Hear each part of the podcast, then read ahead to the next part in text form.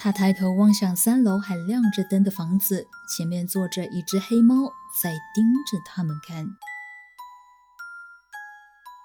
我看到一个脸色苍白的老婆婆坐在椅子上，拿着扇子扇啊扇。当我走过去，转身离开的那一刻，我们的军犬异口同声的吼叫。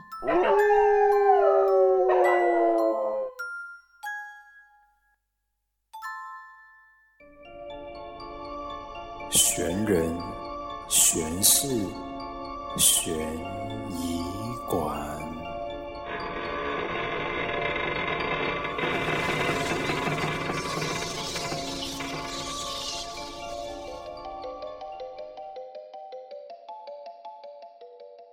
欢迎来到神人神事悬疑馆，我是馆主 Carmen。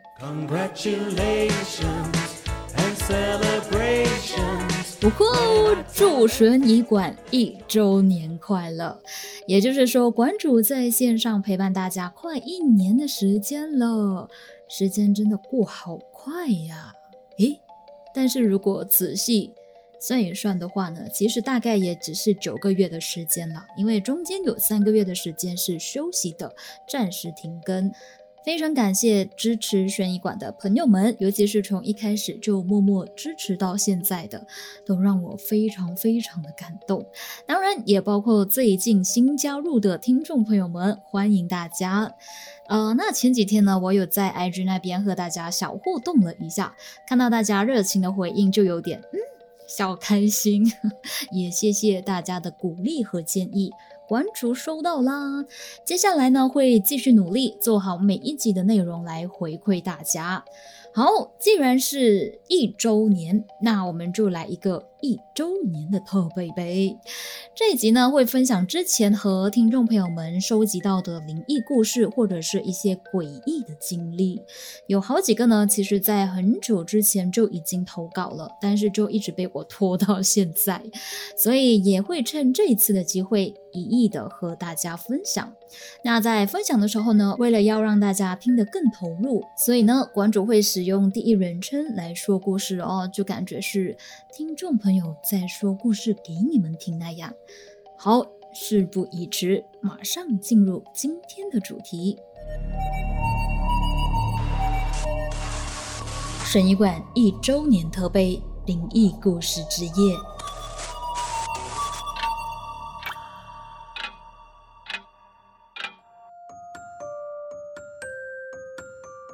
这是由台湾的听众 Natalie 提供的，他就分享了三个他和同事在内湖一间办公室内遇到的灵异事件。露出的头发，我想要分享我在内湖办公室遇到的诡异经历。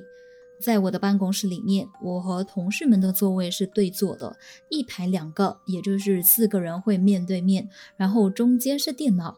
基本上呢，脸会完全被电脑的荧幕给遮住，你顶多呢只能看到对面同事的头发。然后呢，我们的工作不需要太多的互动，基本上就是在位置上面坐到下班。有一次快下班的时候，有人就问坐在靠窗位置的同事 A：“ 今天同事 B 没来吗？”同事口中的同事 B 是坐在 A 斜角对面的位子。那同事 A 就回答道。有吧？是提早走了吗？我有看到他。同事 A 所谓的看到，是指他看到同事 B 露出荧幕的头发，然后其他人也附和的说：“对呀，对呀，有看到他的头发，应该是走了吧。”之后，大家在讯息同事 B 过后才知道，原来同事 B 今天请假，根本就没来上班，而且当天是假日，就只有我们部门在上班，大概只有五个人。办公室的环境也很安静。在知道同事 B 当天根本没去上班时，我们的心都凉了一下。究竟看到的头发是谁的头发呢？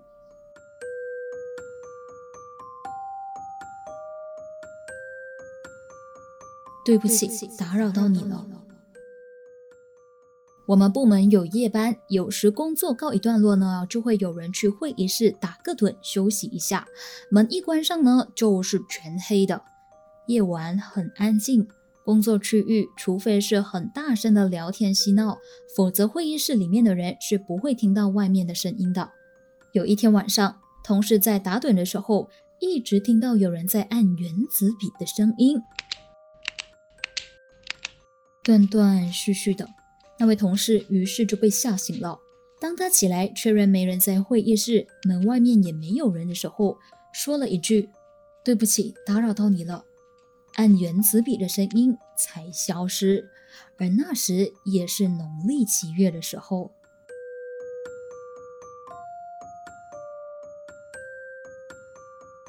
你听见我吗？有一次我白天上班的时候呢，因为是假日，所以人不多，蛮安静的。忽然间，我听到耳边有人在叹气，连续两次。但问题是，我左右两旁都没有人。我们办公室的地板虽然是有地毯的，但是走路或者是跑步肯定都会发出声音，所以更不可能是同事们的恶作剧，因为我肯定会注意到。所以那个很靠近的呼吸声是谁？没有人知道。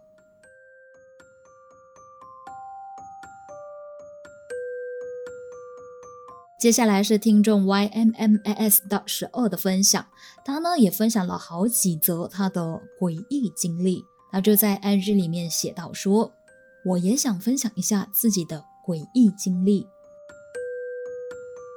是牛头马面还是人的灵魂呢？”首先是小时候住在内地，家里大门是用铁闸，经常打开来透风。有一次，我就坐在大门旁边的沙发玩，玩着玩着就跟妈妈说，门外有很多人走来走去，是黑色的人影。没过多久，我楼上的单位就有人跳楼自杀了。之后我们就搬家了，家里的白裙女子。然后就是在香港现在的家那段日子，家里晚上的时候，厨房都会莫名其妙的发出噪音，明明放得很安全的刀子和餐具，都会莫名其妙的跌到了地上。晚上我在睡房也会听到有女人说话和叫我的名字。有一天早上，我在厕所洗脸的时候，眼角看到一个身穿白色裙子的长发人影飘进了厨房。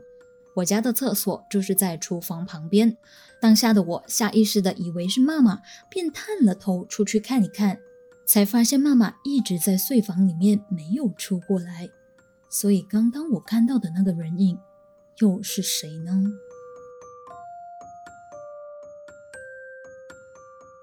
是谁在上厕所？第三件事是发生在台湾，那时我大约是十五岁，跟学校呢去了台湾交流团，住的是那些有餐厅的饭店。我和另一位男性好朋友住的是某一层的尾房。那时候就年少无知，对酒店的禁忌没有太多的认知，所以我们进房的时候没有敲门，鞋子也放得很整齐，对着室内。进到房间后，我朋友在抽屉里面看到了有一本圣经，便翻来看了一看。我当时也没有什么留意，直到晚上，我们和同学们玩累了，回到房间休息，很快就入睡了。睡到一半的时候，我隐约察觉到厕所的灯打开了，但是我当下没有太大的怀疑，只是感觉房间超级冷。一直回到香港之后，我才问我那个同房的朋友。当晚有没有去过厕所的时候，他才说没有啊，我睡得可好的呢。之后我才发现有问题，因为睡前我们都把房内的灯全都关了，而且当晚我也没有去过厕所。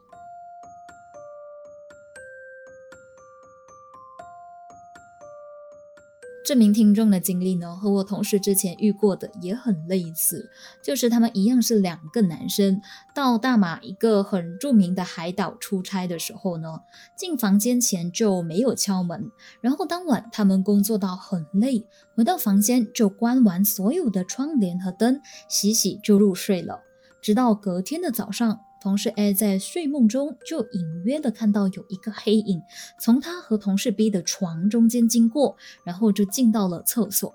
当时的同事 A 呢，就一直以为是同事 B 进了厕所，但是等了一段时间之后，他就心想：哎，怎么他上厕所都没有声音了呢？而且还这么久。于是同事 A 就起身开灯开窗帘，才惊觉，原来同事 B 一直都睡在床上，没有离开过。当时呢，我们听到他这个分享的时候，都觉得毛毛的。之后呢，主要入住酒店就会做完全套的 SOP。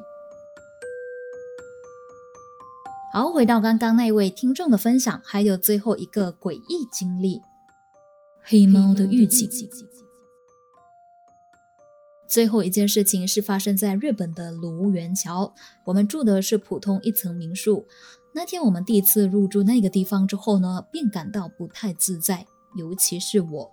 但是当时并没有为意，直到晚上我们很晚才回去，大概是凌晨的一两点。我们去超市买了一些食材回去煮。回去的途中要经过一堆屋子，其中有一间屋子的三楼开着灯。然而当下恐怖的不是夜深人静的小巷，而是有只黑猫坐在窗前一动也不动的看着我们。我之前也有听过师傅说过，黑猫是不祥的象征，所以我也没有多说话。在这里先说一说，我们住的那间房子有间隔，进屋子有一段走廊，尽头是一间睡房，左手边是两个厕所，右手边是另外一间睡房和客厅。当我们回到屋子之后，屋内变得更加阴凉。我的朋友在其中一间房间内找到一枚硬币，而且住在那一间房间的朋友第二天也开始肚子痛。但我们认为多几天就要搬走了，所以就不以为意，也没有去理会他。直到第二天晚上，一进屋子之后，灯就开始闪个不停。看到这个情况之后，我们当下就决定不再坚持，立马离开那间民宿，然后租酒店住了。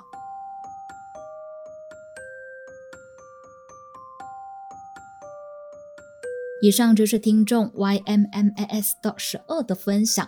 看完他的故事之后呢，我曾经问过他是不是有灵异的体质呢？例如像是呃阴阳眼之类的，他就回答说类似吧。但之后呢，找过师傅喝了符水之后，就再也没有看到了，只是偶尔还是会 sense 到。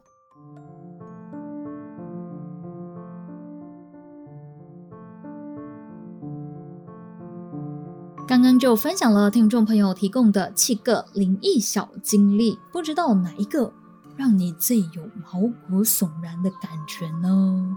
还是说，哎呀？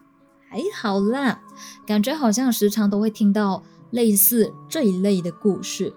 那不知道接下来要分享的这几个比较长篇的灵异小经历，会不会让你背脊发凉呢？因为他们不止看到，还摸到。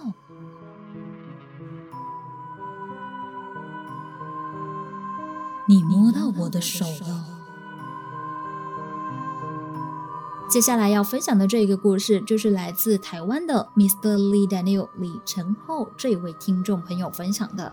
他就说道：“你好，我想分享我大学的故事。我读的学校是在台湾高雄一座有山有海的大学。当时是大二升大三的暑假。”暑假很多学校系所都会有举办给高中生的营队，可以跟系上的朋友一起办活动之余，也能达到招生的效果。期间呢，营队会选在某一天晚上举办试胆大会，也就是所谓的夜教。我非常喜欢这类活动，毕竟我是会听真实犯罪和灵异故事的人。活动当天，我跟一个女生是最后一关的关主。活动期间，我们两个都没有发现什么奇怪的事情，所以结束之后觉得很成功。收一收拾之后，就回去各自的宿舍休息。由于暑假的宿舍是关闭的，因此学校提供给我们某区域的房间，好让举办营队的人可以住。而我的舍友就是和我一起举办活动的伙伴。就在夜校结束的当晚。其中一个伙伴 A，也就是这项活动的主要负责人，回到宿舍。没错，他刚好跟我分配在同一个房间。他面有难色，带点苦笑的问我：“你们那一关有没有发生什么事？”我说：“没有啊，蛮 OK 的。”他大约迟疑了五秒之后，才说他有遇到。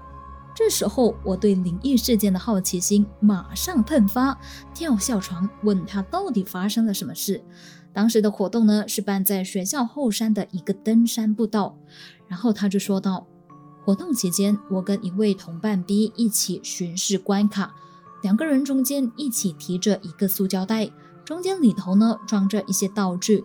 当我们走到一半的时候，突然听到有沙沙沙的声音。以为是塑胶袋摩擦到地板发出的，因此我们下意识把袋子往上提，但是声音还是持续的出现。当时的路段，我左手提着袋子，右手边是铁质的栏杆，栏杆旁边就是向下的山坡，而同伴 B 右手则提着袋子，左边是山坡。当发现有沙沙声的时候，我们两个都不敢多说什么。直到走完才敢细谈。B 跟我说，他有发现到，当左手边有草丛的时候，声音就会出现；山坡间隔有水沟盖，经过的时候声音会停一下。就这样持续了两三个区段。接着伙伴 A 继续说他发生的事情，在同一个时间点，因为觉得沙沙声很诡异，所以我就想说，当做没有事情发生，继续走。旁边有一个栏杆，所以就会习惯性的扶着走。突然摸到一个软软的东西，触感很像人的手，像是有一个人在我旁边栏杆的另一端，跟我朝着同一个方向走。我就这样搭在那个人的手上。当我摸到他之后，我就吓了一跳，马上缩手，然后不敢往旁边看。听完伙伴 A 的经历之后，我并没有觉得非常恐怖，反而是蛮兴奋的。大家稍微再聊了一下，就各自休息了。所以隔天的一早，我就先回台南，而其他的伙伴就有一起约到学校附近的庙走走拜拜，才收拾回家。结果回到家当天的中午就被鬼压床了，还连续两天。后来第三天，我马上去庙里走走，被压的事情才没有再发生。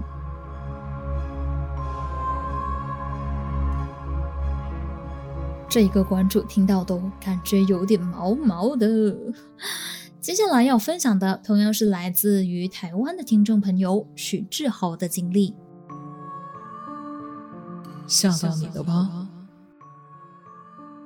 我当兵的时候，服务的单位是训练军犬的单位。以下是我亲身经历的故事。我刚到单位还是菜鸟的时候，学长就有交代说，最靠近后山的最后一栋建筑物是废弃的营宿，大多是用来堆积长久使用不到的杂物的地方。如果没有什么事的话，千万不要去到那边开那边的门，或者是闯进去。我就好奇问为什么，学长就说。那边以前是一个跟着国民革命军撤退来台湾的上尉军官，退役之后被国家安排在那边定居。营区内的官兵只需要负责送三餐给他这样。但有一天，官兵去送餐的时候，发现那位退役的长官在里头上吊自杀了。自此之后，那栋建筑物就被封闭了起来，禁止使用。然后有一天，我轮值凌晨两点到四点的安全士官，也就是卫哨的意思。接哨之前都要先巡视营区跟军犬的宿舍一圈，才会回到官兵营舍完成上哨。然后我被学长叫起床，换好上哨服装后，是凌晨的一点四十五分，我就开始自己去巡视营区，沿着斜坡往上走，先来到下面的军犬宿舍。再往上走，经过活动平台，就会到达上面的军犬宿舍。那一天的风有点大，有点凉。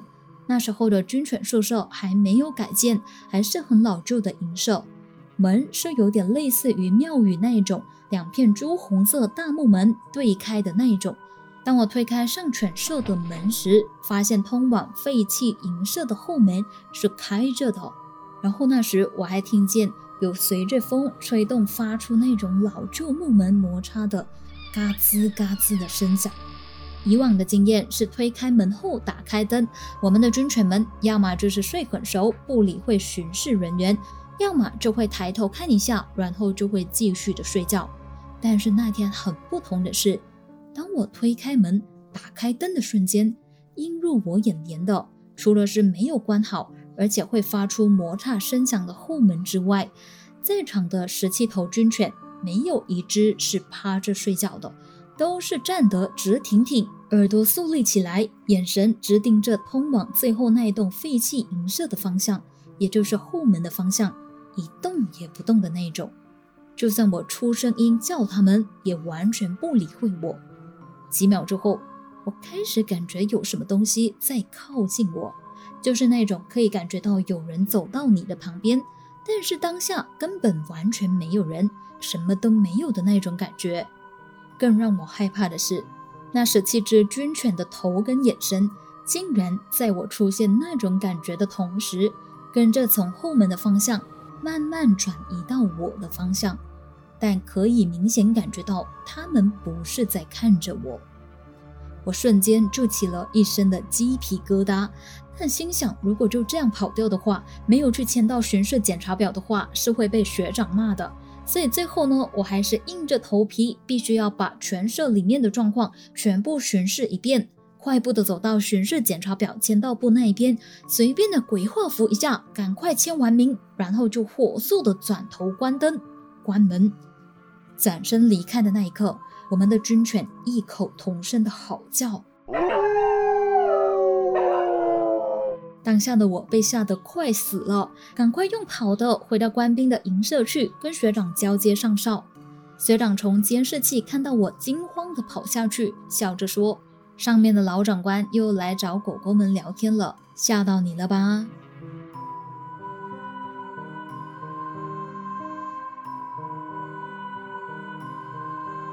最后一个要分享的是来自大马的一名匿名的听众朋友，他说不用说出他的名字，只是说是一名很支持这一个节目的忠实听众就好啦。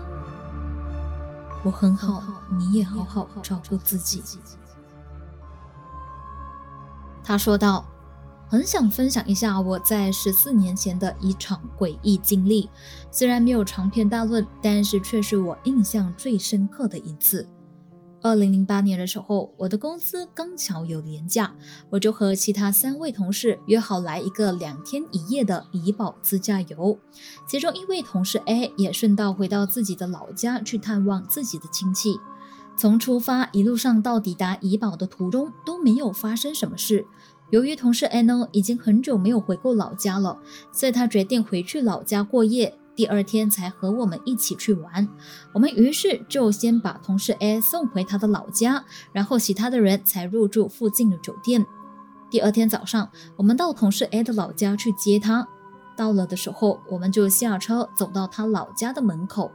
无意间，我看到一位脸色很苍白的老婆婆坐在椅子上，手上还拿着扇子。当时的我心想。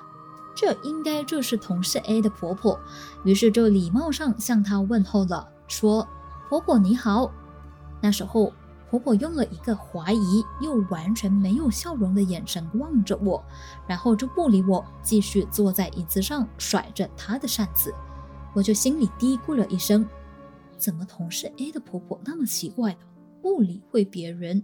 不过老人家都有个坏脾气，所以我当时也没有放在心上。”不久之后，同事 A 走了出来，我们就一起上车，出发到怡保著名的旅游景点和餐厅去，开始了我们自驾游的行程。直到在回程的路上，我就想起了同事 A 的婆婆，无意间就脱口而出的问了她说：“哎，早上我看到你的婆婆，她看起来还很健康诶。”同事 A 听完之后，用了一个很奇怪的表情看着我，然后回答说：“哦，是吗？”过后，我们一路上就再也没有说话了。一个星期之后，同事 A 突然单独约我吃午餐，然后就问我：“那天你真的看到我婆婆吗？她看起来真的健康吗？”“是啊，怎么了吗？她老人家现在发生了什么事吗？”我回应道说。同事 A 继续说道：“不是，不过想跟你说，希望你不要怕。其实我婆婆两年前就去世了。”他从以前就很照顾我，很疼我这个孙女。出席他的葬礼之后，我还是很难过，怕伤心，所以直到最近才放下回老家。这时我才惊觉，当天我看到的老婆婆，原来是同事 A 去世了的先人。老婆婆的样子是那么的清楚明显，让我实在是不敢相信自己的眼睛。这就是印象深刻的经历，到老都不会忘记。如果不是同事 A 说是已经去世的先人，我实在都不敢相信我看到的是什么。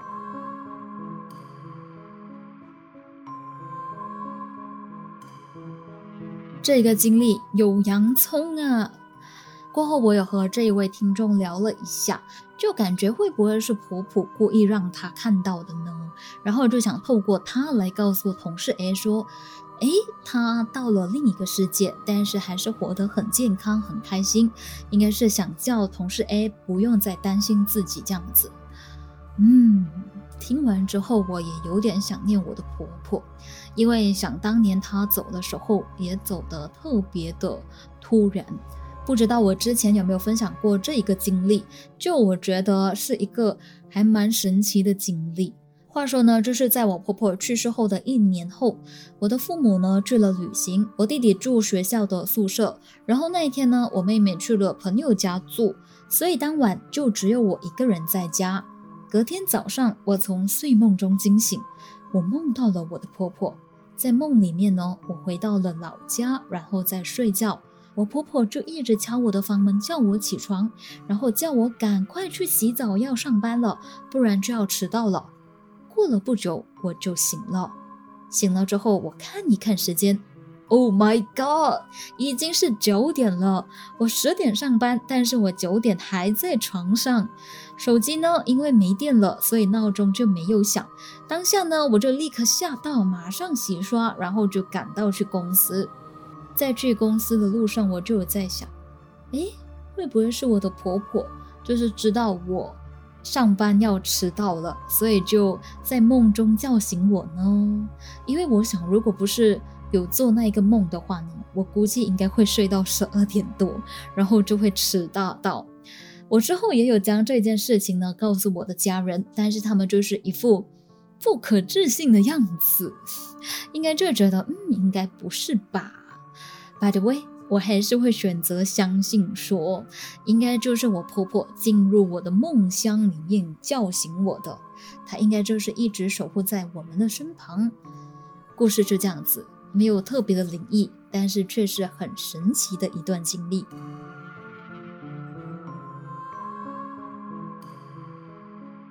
那另外，刚刚的那一位大马的听众朋友也有分享多一件让他印象深刻的事情。他就分享到，事情呢发生在农历七月，我还在念小学的时候。我的爸爸是一名生意人，所以每逢农历七月都会拜路边。当时我的爸爸只是摆放金纸在路上，就突然有一阵很快速的风从我和其他人的身边涌着去到金纸堆那边。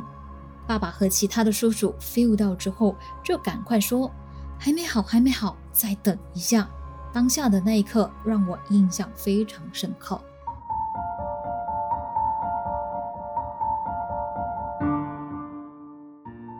好嘞，这一集呢就连续分享了好几个听众朋友们的诡异经历，不知道哪一个最让你某滚动，哪一个又是你最印象深刻的呢？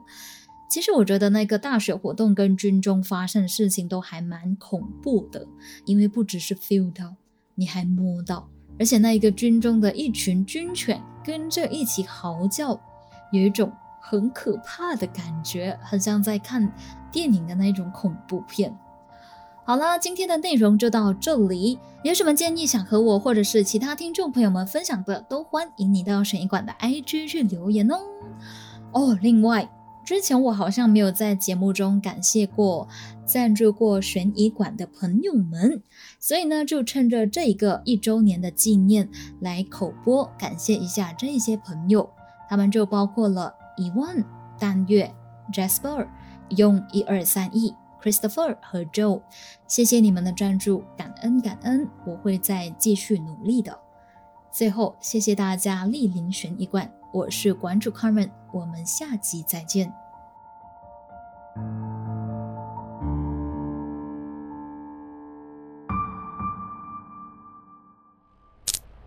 下集预告。